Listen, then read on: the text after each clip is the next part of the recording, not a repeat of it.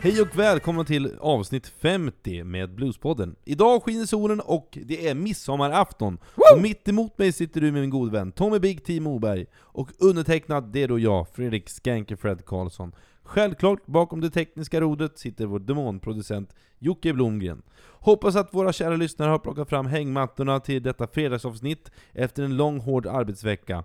En helt klart värre något kallt i glaset. Men innan vi sätter igång, hur mår du Tommy? Ja men det är ju galet, det är jubileum i vårt femtionde avsnitt för helskotta! Varje gång vi når en sån här milstolpe så blir i alla fall jag Mm. lite reflekterande över hur länge vi har kämpat på tillsammans och Ja. alla timmar som vi har spelat in, både högt och lågt. Men faktiskt allra mest, eh, eh, handen på hjärtat, så tycker jag att vi förtjänar en större fucking publik. Mm. Ja, jag sa det rakt ut. Fler lyssnare vill vi ha. Så please där ute, tipsa alla ni känner om den här podcasten, så blir vi ännu gladare än de två glada skitar vi redan är. hörni. Ja, precis. Så vad har vi på agendan då Tommy? Jo, denna midsommarafton som jag i och för sig inte tror att ni sitter och lyssnar på det här, men vi släpper det ju då. Eh, eh, så att ni lyssnar kanske när ni är lite bakis här på midsommardagen. Och då kommer vi att bjuda er på musik för hela slanten, signerad dig, Skanky. Vi ska ha en blues på fem minuter såklart och lära er lite grann. Och sen kommer Sven Z in med sin lilla parlör, vi ska ha Bluespodden tipsar och som vanligt från norr till söder. Och som vanligt så ber vi er om hjälp via Swish, för att vi ska kunna fortsätta med denna kulturgärning, och det gör ni som vanligt till 0766 117 144, och till er som inte hörde så finns det också med i avsnittsbilden som vi, som vi gör. Du menar numret att swisha Ja, till? precis. Ja, check it out. Ja, det nalkas musiksegment och ingen är gladare än jag. Och eftersom du nu har tagit paus från dina bluesgubbar, så tänkte jag kliva ur mörkret och spela mina gubbar. Jag vill liksom inte dissa dina gubbar, men det finns ju gubbar och sen finns det gubbar. Så jag tänkte att jag passar på att spela mina hjältar, medan du nu är ute och på ditt soulspår.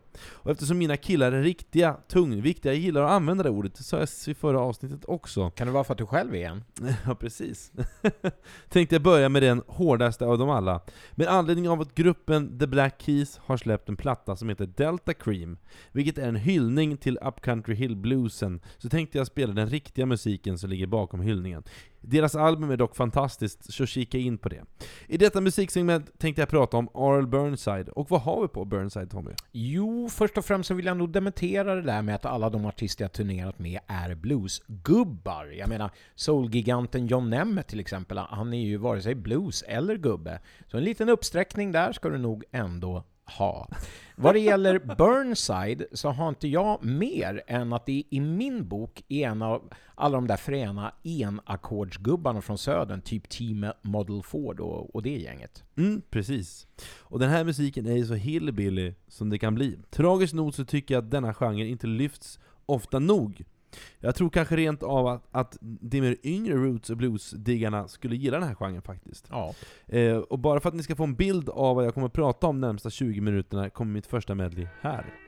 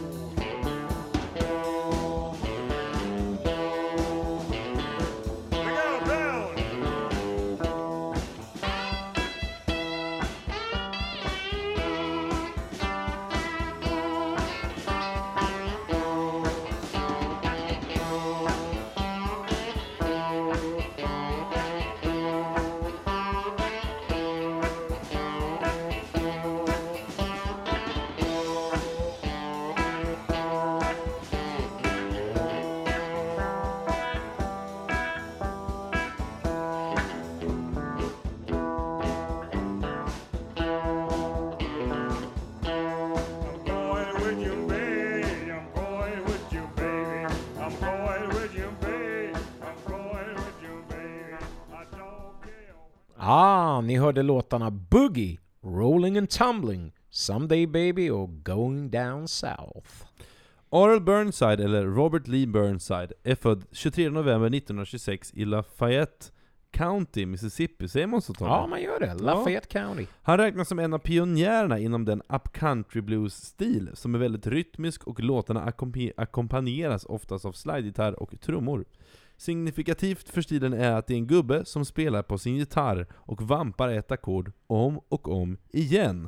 Till slut upplevs det nästan som ett mantra och man hamnar i trans. Jag vill också tillägga att stilen är dansant. Var inte, var inte det som du pratade om i Little George Seref? Ja, han, han gjorde också det. Eh, ni vet han eh, high-pitched eh, grekcyprioten som vi hade. Ja, just det. Var väldigt så här enakord och till slut så såg man, och man stod längst bak och såg publiken framför sig, Ja. så liksom gungade alla i samma och hamnade bara i någon slags masspsykos. Fantastiskt. ja, skithäftigt. Eh, Arl Burnside började med att spela munspel och fumla runt på sin gitarr. Han startade förhållandevis sent som 16-åring med musik, och första livespelningen hade han runt 21 eller 22 års åldern. Han hade ingen dålig lärare, utan det var hans granne, legenden, hör och häpna, Mississippi Fred McDowell.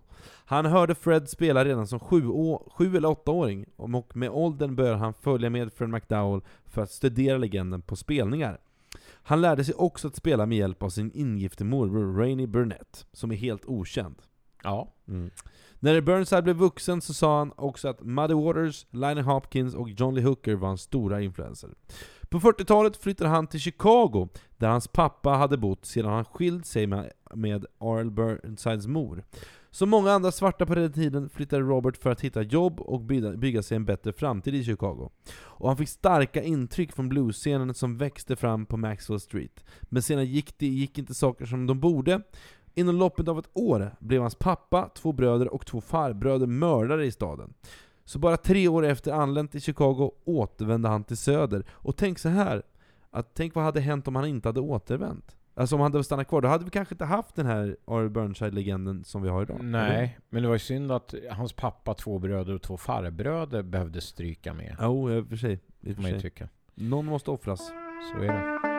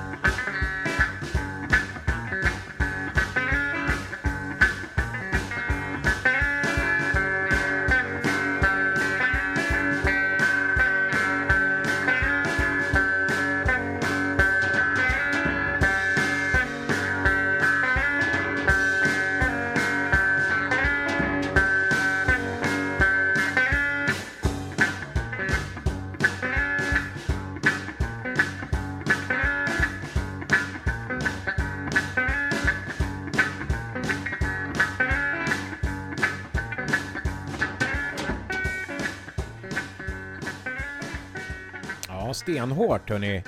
Eh, R.L. Burnside och jag, jag vet ju inte riktigt, det här är ju du som har valt ut så jag vet ju inte riktigt vilka plattor det är från, Ja, från, men eh, Jag skulle säga det från skivan Too Late Jim. okej. Och eh, det känns som att det är hans, eh, jag har ju sett lite klipp sådär, att det är liksom eh, den bäst, ja den, den som står närmast trummorna får spela, men lite så. Men det kanske inte är så. Men eh, eh, en del är ju så, en del trumspel, som trumslagare, Mm. en del trumspel är så dåligt så att det är bra. Mm. Och eh, ja, ni får avgöra vad jag menar med det. Men vad ni hörde var låtarna 44 Pistol, Shake 'em Down, Peaches och nu sist här den här grooviga Old Black Maddie. Och precis som du är inne på med trummorna, jag tror det är hans barn, barn Cedric Burnside, som Ja. är fortfarande aktiv, Precis. eh, som är ute och spelar. Han kör ju fortfarande den här typen av musik, om jag Mm, förstår rätt. mm, och är, verkar vara väldigt företagsam. Ja, Eh, I alla fall, jag fortsätter historien här om R.L. Burnside. Gör det. Väl nere i södern gifte han sig med den unge och vackra frun Alice May Taylor, antagligen 1949 eller 1950, vilket var hans andra giftermål. På 50-talet flyttade Robert mellan Memphis, Tennessee och the Mississippi Delta och Hill Country. Till er som inte vet vart Hill Country ligger någonstans så är det alltså norra Mississippi, precis ovanför deltat. Och under denna period träffade han legender som Robert Lockwood Jr och Alec Rice Miller. Det var också här han sköt en man till döds efter att ha blivit osams när de spelade tärning tillsammans. Hur jävla klassiskt är inte det? Ja, det, är, det låter så otroligt bluesa. Upp, upplägg. Ja, otroligt bluesa-upplägg. Han blev dömd och skickad till Parchman Farm som är en klassisk, Ja, eh, klassisk, låt. Eller klassisk låt, det är väl också Mm. ett klassiskt fängelse. Det också. Senare påstår han att han, chefen släppte ut honom efter sex månader då han behövde honom som traktorförare. Ja, det låter också som Södern. Ja, Arl jobbade mellan 1960 och 1990 som deltidsmusiker. Ett evigt harvande i 45 år på Duke Joints och barer, picknicks och hans egna privata fester. Till och från fick han också spela på festivaler, men han fick sitt erkännande långt senare. Hans tidigaste inspelningar var 1967 av en journal- journaliststuderande kille vid namn George Mitchell. George och hans fru åkte sommaren 1967 på en 13 dagar lång semester i Mississippi, vilket resulterade i flera förstagångsinspelningar av olika Delta Blues-musiker. Mitchell säger att hans gamla lärare Fred McDowell inte berättade om Burnside, antagligen för att Burnside ansågs vara en stor konkurrent. Och det här vet ju vi som har haft koll, det är ju väldigt känsligt det här med svarta Ja. och konkurrenter, och det var väldigt, som du var så hårt levande menar jag. Precis. Burnside spelade in många låtar den gången på en lånad gitarr och sex av de låtarna kom att släppas på bolaget Our Holy Records. Sedan spelade nio låtar in eh, till bolaget Ad- Adelphi Records, som dessvärre inte släpptes förrän 30 år senare. Samma öde hade Burnside med sina inspelningar från 1969. Eh, och jag tror de här, vi snackar ju nu om, ett- om ett gäng låtar här, eh, Mm. de här låtarna som släpptes 30 år senare tror jag är de låtarna vi hörde nu Okej. eh, since på Too Late Jim-skivan. Jag tror det, Mm. jag är inte- jag är lite osäker. Jag försökte hitta men jag fick inte fram någon information. Ja, okej. Eh, men i alla fall, de här låtarna vi ska höra nu är de första inspelningarna Earl Burnside gjorde, och de är dessutom som sagt lånade på en akustisk gitarr. Och det, är, det, är det den här eh, Mitchell då som har spelat ja, in? precis. Det är en journaliststuderande. Ja, just det. Go and I'll come with you, little babe.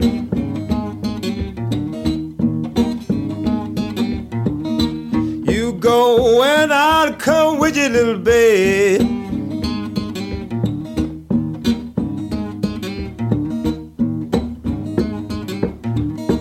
You go and I'll come with you. Bet your life I won't quit you, little babe.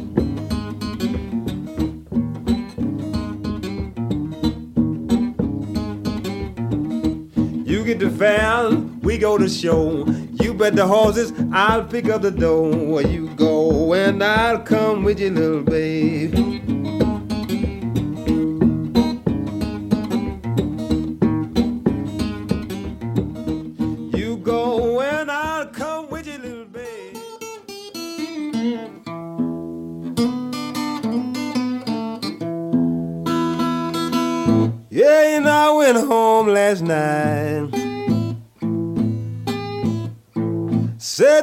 Down on my bed and cried.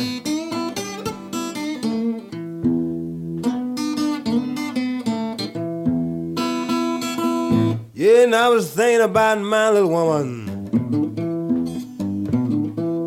At the time, you know, I couldn't be satisfied.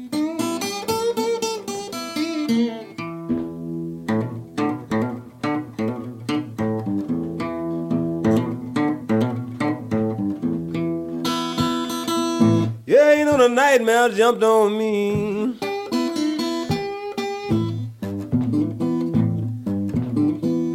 Oh, Lord, they rode me all night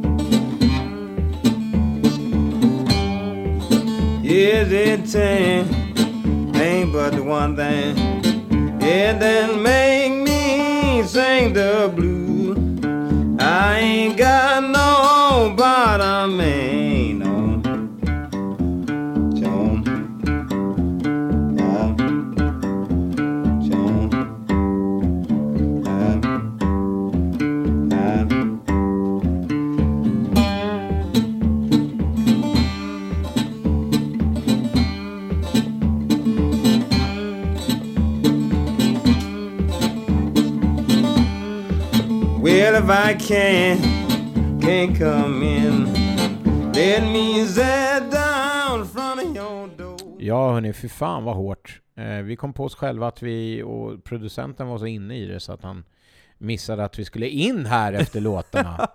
Ja. Och eh, jag är ju den som nämner låtarna och först av all Little Babe som jag tyckte var en pastisch på My Baby Ja. Don't Stand fast det var ett ackord, Ja. vilket gjorde det jävligt hårt. Sat down at my bed crying hörde ni sen. Sen var det Long-haired Donny, Mm. Danny, Call it what you will. Jag förstår inte riktigt vad det är för ord, men det får ni slå upp. Det är D-O-N-E-Y nämligen. Och sist här, mm, jävla groove, Come on in. Mm. Men eh, förstår du vad jag menar? Det, är ändå, det ligger någonting i det här att unga, det är ju verkligen den bästa inkörsporten till unga, tänker jag. Den här typen av blues. Ja men alltså, är man... Diggar man lite rootsiga grejer, Ja. har en gitarr hemma, Ja. så varför ska man inte bli Gillar såld på det? Nej, precis. 1969 gjorde Burnside sin första spelning utanför USAs gränser. Han flögs upp till Montreal där ett tv-program skulle göras med idolerna Lightning Hopkins och John Lee Hooker. Dock spelar han sin, mm, spelar han sin soloshow, han gästar alltså inte med John Lee Hooker eller Lightning. Han gjorde tre turnéer i Europa, inför en entusiastisk publik och 1974 spelade han på New Orleans Jazz and Heritage Festival. 1974 gjorde Tav Falco, eller Gustavo Antonio som han heter, en filminspelning med Burnside. Dessutom på hans egna Duke John, Brotherhood Sportmen's Lodge. Med, med sig hade han sin lärjunge Kenny Brown, som Burnside själv benämner som sin egna son. 1978 gjorde Alan Lomax en dokumentär som heter The Land Where the Blues Began. Det är alltså sonen till, till, eh, till John Lomax, om inte jag minns helt fel. Och jag tänkte att vi skulle lyssna på en snutt från den dokumentären, som kommer här.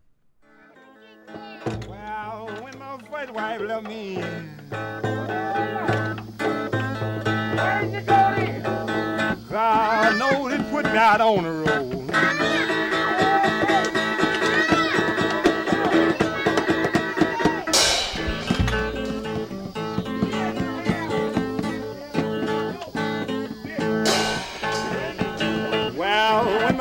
wife left me,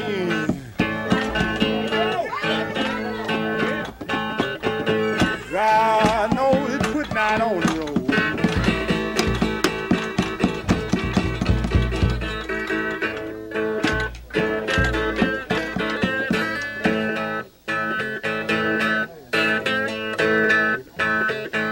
Ever since that day, now people,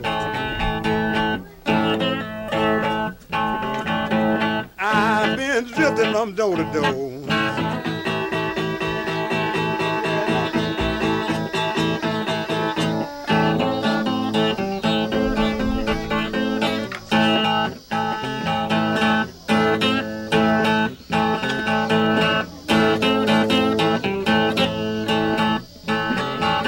You know, to the traveling people.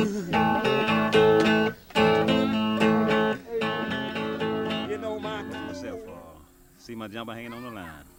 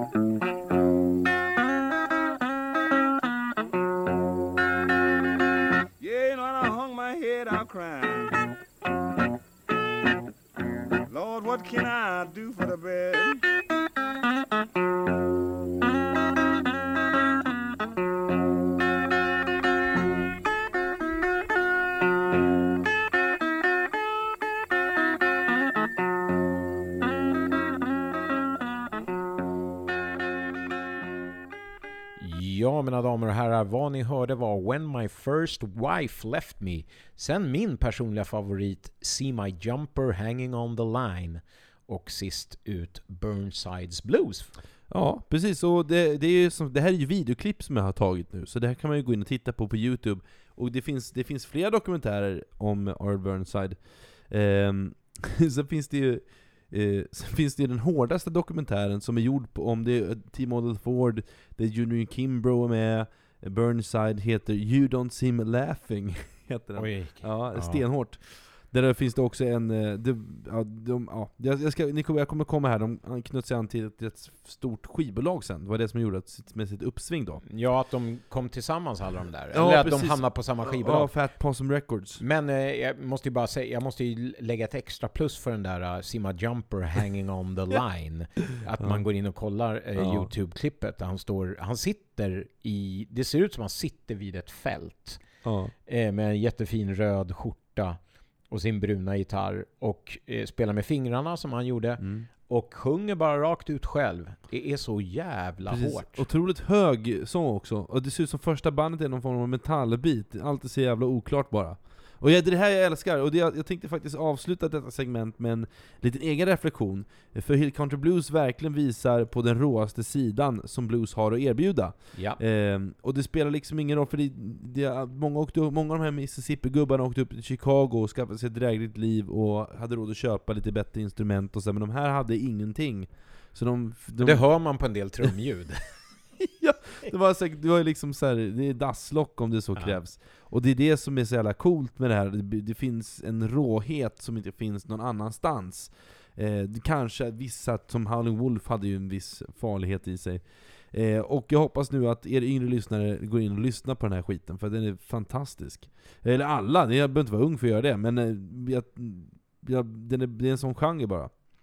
Eh, de, framförallt till de som tycker att blues är en dassig genre, för det här är allt förutom dassigt. Det finns ju för fan band som låter så här, som spelas på rockradio för fan. ja, visst. Ehm, men just Earl Burnside fick ett lyft under 90-talet och fick sin framgång då. En framgång han förtjänar då han plockades upp av hans gamla elev pa Palmer, Kenny, eh, Kenny Browns kompis, eh, och gjorde samarbeten på skivbolaget Fat Possum Records. Många av de legendariska skivor som spelades in via Fat Possum Records kommer ni få höra ett med ifrån. Fat Possum startade av två studentkillar, ursäkta mig, ni kommer inte få höra ett medley från, från alla de legendariska plattorna, utan ni kommer få höra från en, som jag återkommer till snarare för ett par som startade av två studentkillar som länge hade gått på Earl Burnside-konserter och tyckte att det var dags att sätta strålkastarna på legenden. Skivan A Ass Pocket of Whiskey spelades in med ingen mindre än John Spacer och fick positiv kritik världen över. Bland annat sa Bono och Iggy Pop att It sounds like no other blues album ever released. Eh, och, det, och det finns mycket att lyssna på med Earl Burnside, men detta blev eh, segmentet med min första bluesgubbe, och jag rekommenderar alla att djupdyka i hans arkiv. Och här kommer eh, låtar från Ass Pocket of Whiskey.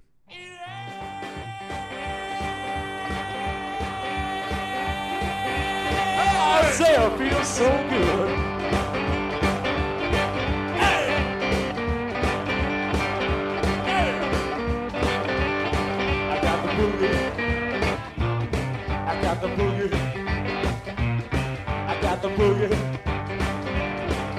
I got the boogie.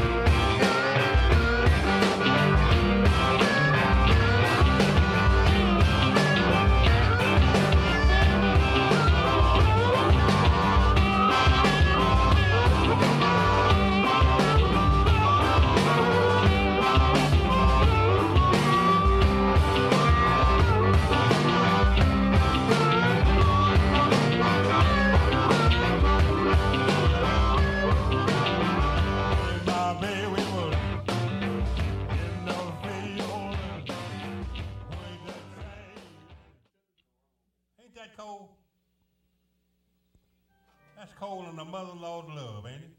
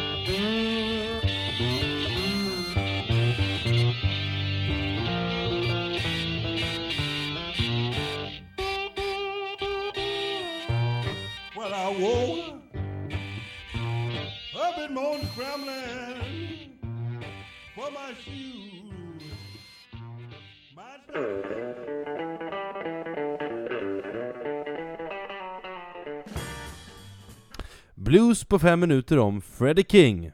Faktaruta. Fullständigt namn Frederick Christian King. Född 3 september 1934 i Gilmer, Texas. Död 28 december 1976 i Dallas. Freddie King var en afroamerikansk bluesgitarrist och sångare som räknas som en av de största bluesgitarristerna. Han har fått smeknamnet The Texas Cannonball. Till dig som är nybörjare och vill undvika fuj-stämpel.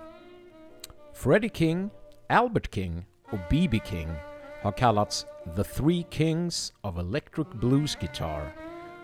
Och två av Freddies mest kända låtar, Have You Ever Loved a Woman från 1960 och Hideaway som blev en hit, tog sig till 29 plats på Billboard Hot 100 år 1961. Han inspirerade kända bluesartister som Stevie Ray Vaughan och hans bror Jimmy Vaughan, Eric Clapton och Peter Green med flera. Kunskaper som får dig att glänsa på bluesminglet. King växte upp i en musikalisk familj. Hans mor och farbröder spelade blues och King fick sin första gitarr redan när han var fem år gammal. Freddie började också redan som liten pojke att lyssna på blues och han blev starkt influerad av stora countrybluesartister som Blind Lemon Jefferson, Arthur Crudup, Big Bill Brunsey och Lightning Hopkins. När King kom upp i tonåren fick han upp ögonen för den elektriska bluesmusiken och började lyssna på B.B. King och T-Bone Walker. Efter att King hade gått ur high school flyttade hans familj 1949 till Chicago där Freddie började jobba på stålverket i stan. Den första tiden i Chicago brukade Freddie smyga in på olika Southside nattklubbar trots att han var minderårig bara för att få lyssna på blues spelad av artister som Muddy Waters, Howling Wolf, T-Bone Walker, Elmore James och Sonny Boy Williamson. Och inte långt efter flytten så bildade Freddie sitt första egna band som han döpte till The Every Hour Blues Boys. Medlemmar i bandet var, förutom Freddie, gitarristen Jimmy Lee Robinson och trummisen Frank Sonny Scott. Under den senare delen av 50-talet spelade King med bland annat flera av Muddy Waters musiker och andra Chicago-musiker, däribland gitarristerna Jimmy Rogers, Lo Robert Lockwood Jr, Eddie Taylor, Hound Dog Taylor, basisten Willie Dixon, pianisten Memphis Slim och hör och häpna munspelaren Little Walter. Freddie försökte faktiskt i slutet av 50-talet att få kontrakt med det stora skivbolaget Chess Records som hade kontrakt med alla de här stora bluesartisterna under den här tiden. Men King blev nekad och lyckades inte få något kontrakt. De tyckte nämligen att han lät som B.B. King när han sjöng. Freddie har senare sagt att han tyckte att det var det bästa som kunde ha hänt, att han blev nekad av Chess, för det tvingade honom att utveckla sin egen sångstil. Fakta du behöver ha med i B-uppsatsen när du doktorerar. Ja, det var till slut Sonny Thompson på skivbolaget Federal Records som signade King eftersom han tyckte att Freddie hade en unik bluesstil. 26 augusti 1960 kom hans singeldebut Have You Ever Loved a Woman och på B-sidan fanns låten Hideaway. Båda låtarna blev stora hits inom rhythm and blues-världen och Hideaway blev ju till och med väldigt populär inom popvärlden och nådde nummer 29 på popcharts-listan, vilket var helt unikt. Ingen bluesartist hade tidigare lyckats hamna på den listan. Hideaway är idag rankad som en av de populäraste instrumentala blueslåtarna någonsin. Och mellan 61 och 63 sålde King mest skivor av alla bluesartister och under mitten av 60-talet så åkte han ut och turnerade med många stora namn inom rhythm and blues och soulen som Sam Cooke, Jackie Wilson och James Brown. I slutet av 60-talet när engelska blues-rock-gitarrister som Eric Clapton, Mick Taylor och Peter Green började göra covers på Kings låtar och införliva hans gitarrspel i sitt eget växte Freddys popularitet och han fick många nya fans. År 74 skrev King på ett kontrakt med Eric Claptons skivbolag RSO Records och släppte albumet Burglar som King spelade in och producerade tillsammans med Clapton. Och 75 släppte sen Freddie sitt sista album, Larger than life. Kings fullspäckade spelschema höll honom ute på vägarna nästan hela tiden, vilket tog ut sin rätt på hans hälsa. King dog av en kombination av hjärtsvikt och blödande magsår den 28 december 1976. Han var bara 42 år gammal och han dog i Dallas. 1993 förklarade den dåvarande guvernören i Texas, Ann Richards, att den 3 september varje år skulle vara den officiella Freddie King-dagen. King hamnade på 15 plats i musiktidningen Rolling Stones lista över de 100 bästa gitarristerna genom tiderna och han valdes 1982 in i Blues Hall of Fame och 2012 in i Rock'n'Roll Hall of Fame. Vi avrundar med en bit ur hans legendariska instrumental Hideaway.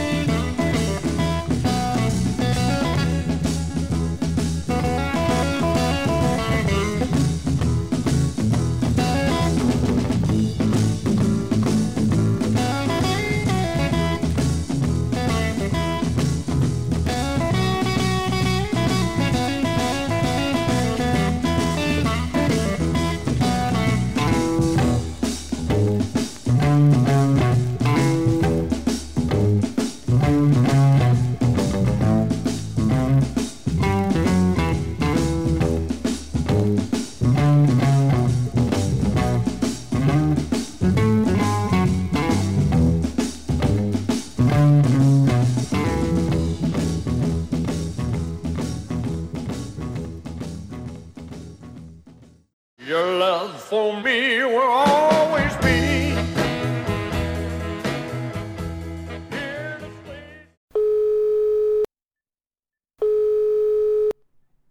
men tjena Fredrik! Tjena Tommy, du jag vill bara berätta om mitt gig igår. Ja, men alltså, jag, kommer du ihåg att jag var där? Ja, ja visst, visst. Du, alltså så jävla bra, jag spelar så fingrarna, du vet, jag har så ont i fingrarna va? Det, det värker i fingertopparna Ja. Och det, alltså jag har så jävla ont Blåser, ja, eller? Vi hade sån otrolig feeling, du ska bara veta alltså. Men alltså jag stod där, jag, jag håller med dig. Ja du var där? Ja. Jag stod, alltså jag, hann ju inte säga hej till er, ni, ni var så jävla starsen. Ja just det, det var mycket tjejer och det var mycket och fest. Och du mådde så bra. Det var, äh, det var mitt livs jävla gig Tom, och du var där, alla var där. Och de som inte var där, äh, det var tycker synd om dem. För jag hade sån jävla feeling, jag hade, jag hade så mycket, det var så kuken bara stod upp på mig vet du. Ja, det, ja, men jag fattar. Åh! Fan vad kul! Fan vad Shit, kul! ja. Och, och, och sen, Mhm. ja, sen försvann ju ni, jag vet inte om ni gick på fest eller liksom, ni gick ju iväg. Nej. Och då skulle jag ju spela, Mhm. faktiskt, med, då fick jag ju hoppa upp och spela lite med, med bandet som Du var säger efter. så, vi vrålar! Hallå? Fredrik? Jaha. Sven Zetterbergs lilla parlör. Vi vrålar. Ett synnerligen abrupt sätt att avsluta ett vänskapligt telefonsamtal på.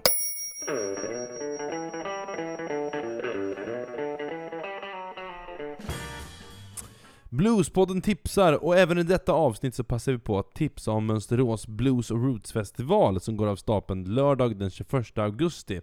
Där vi är inbjudna att göra ett först fältreportage, och det är det första för, vad är det, på ett och ett halvt år? Två år? Väldigt länge Jaha. sedan. Mm. Följ noga nu i juli vad myndigheterna säger, för det finns ju en möjlighet att detta kommer att ske inför publik, och då vill ni självklart inte sitta utan en biljett. Mängder av bra akter, och som sagt, både jag och Moberg på plats! Ja, det kommer vi vara och vi ser redan fram emot det här. Vi ligger i startgroparna verkligen.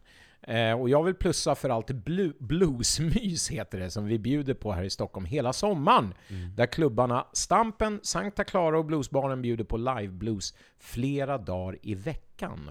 Och där ni även har chansen att delta på en massa bluesjam. Så jag tycker ni där ute som inte bor i Stockholm, ta en hotellweekend eller en hel vecka här hörni. Ni kommer inte att bli besvikna. Och jag vill faktiskt tipsa om att vi kommer den 17 juli spela med Lystam Trio, och Lystam Trio är alltså ett mini-family-band med mig, Lisa Lystam och Mattias Gustafsson. Vi kommer spela, vi kommer spela två datum i Öregrund, vi kommer spela ett i Uppsala, och vi kommer spela ett i Vinön på en liten festival. Och Vinön ligger utanför Örebro, jättemysigt beläget. Och Det här är alltså eh, under datumen 14 juli och 15 spelar vi i Öregrund, och 16 spelar vi i Uppsala, och den 17 spelar vi i på Vinön. Eh, och det var det jag ville tipsa om. Så nu går vi till från en norr till söder, eller vad säger du Tommy? Ja, men vi går direkt in. Vi behöver, vi Ja, vi bara behöver på. inga jäkla Nej men det, bumprar det, det är ute. och sånt där. Ja, Eh, utan vi går direkt på vårt klassiska segment. Och eh, dagens då från norr till söder hämtar jag från Stockholmstrakten och trion The Blue Tonics. Mm. Med gitarristen och, för er nu, två nu här, pedalbordsförsäljaren Ja. från butiken These Go to Eleven i spetsen, Filip Karlström. Ja, den åländska eh, Mumintrollet. Han är från Åland, ja. Och av alla ställen eh, så har han med sig dalabördige basisten Magnus Ibsen samt Niklas Lindroth från Västerbotten på trummor. Åh. Så ni hör ju att det är ju inget Stockholmsgäng egentligen, men de, de är här just nu i alla fall. Och The Blue Tonics, de spelar enligt egen utsago en traditionell rå och opolerad blues, men de gör det med en ungdomlig touch, med fokus på sväng och känsla, och där improvisationen får flöda fritt. Mm. De håller på att ge ut en massa singlar här varenda fredag på Spotify. Och en av dem eh, tänkte jag spela upp här och eh, den heter Fine By Me. Och den börjar så sakteliga som vanligt rulla på här i bakgrunden. Eh, ja, Blue Tonics hittar ni som sagt då på Spotify, och, eh, men de finns även på Facebook och Instagram förstås. Så kolla upp dem. De kommer att spela här i Stockholm en del vet jag och kanske även utanför. Eh, så eh, tack Blue Tonics.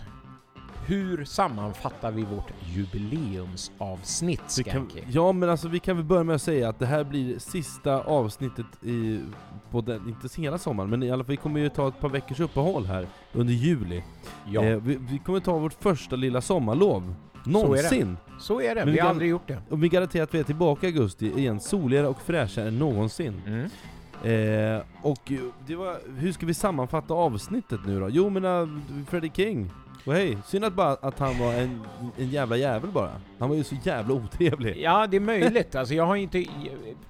Jag älskar de här jätte, jättetidiga klippen med Ja, Freddie som- King. Kan jag, se, jag kan sitta och YouTube-knarka hans tidiga eh, TV-framträdanden när han spelar som en jävla djävul och sjunger som en otrolig gud. Har du inte hört Per Engqvist legendariska citat som han sa till, Nej? till när vi spelade in första Lisa Lystam-skivan? Då vänder sig Matte tror jag till Per och säger Men du Per, vad tycker du om, om Freddie King då? Och då sa han allt innan 1960 är svinbra, efter det blir det för mycket rocka och då kan man lika gärna lyssna på Led Zeppelin och det går tvärbort. och det är ju perfekt att säga till Matte Gustafsson som vi förstår. ja, Ha, ha, ha. Men i alla fall. Ja, Matte Ja. var kul. Ja, man har klämt ur sig många grodor genom åren och även vår vän Kennelklubben förstås. Ja. Men R.L. Burnside, det var ju också kul. Kul Ja, att alltså hårt som fan. Jag är fortfarande skakad av My Jumper Hanging on the Line. som jag diggar som fan. Ja. Och eh, det var farliga saker. Farliga, farliga saker. du... Ja, men då, då ska vi bara slänga ihop det här och lyssna på Blutonics. Jättebra, Ja, kul men vi ska singlar. göra det. Men ska vi också säga det att... Eh, ja. Ska vi, ska vi nämna det att vi kanske går ner lite i rate eh, Kanske. framöver? Ja, det kanske vi gör. Att, att det blir... Att vi, nu, nu när du öppnar upp Ja så... men nu när du öppnar upp och du kommer ha mycket, mycket att göra, du kommer spela väldigt mycket, Ja, jag kommer spela väldigt mycket. och även faktiskt vår producent är ju musiker och spelar. Så det, detta kommer göra att ni har blivit bortskämda med eh, Precis. två, alltså vad säger man, att det har blivit varannan vecka Ja, släpp. Precis. Men vi gå, kommer att gå tillbaka till en gång i månaden Precis. från och med nu Men i om- augusti. Men om det är så att det öppnas upp och vi kommer kunna göra två avsnitt igen, då gör vi det såklart. Ja, ja, ja. Om det är någonting ändrar sig. Ja, om någonting händer att vi får massa tid över, då kommer vi Ja. göra det. Men vi kommer ju inte lämna er på något sätt, utan eh, håll till godo med det vi kommer med. Det kommer vara ännu matigare, ännu fräschare. Precis. Så att eh, ha en jättefin sommar där ute. Och glad midsommar! Ja, Hej då! puss och kram!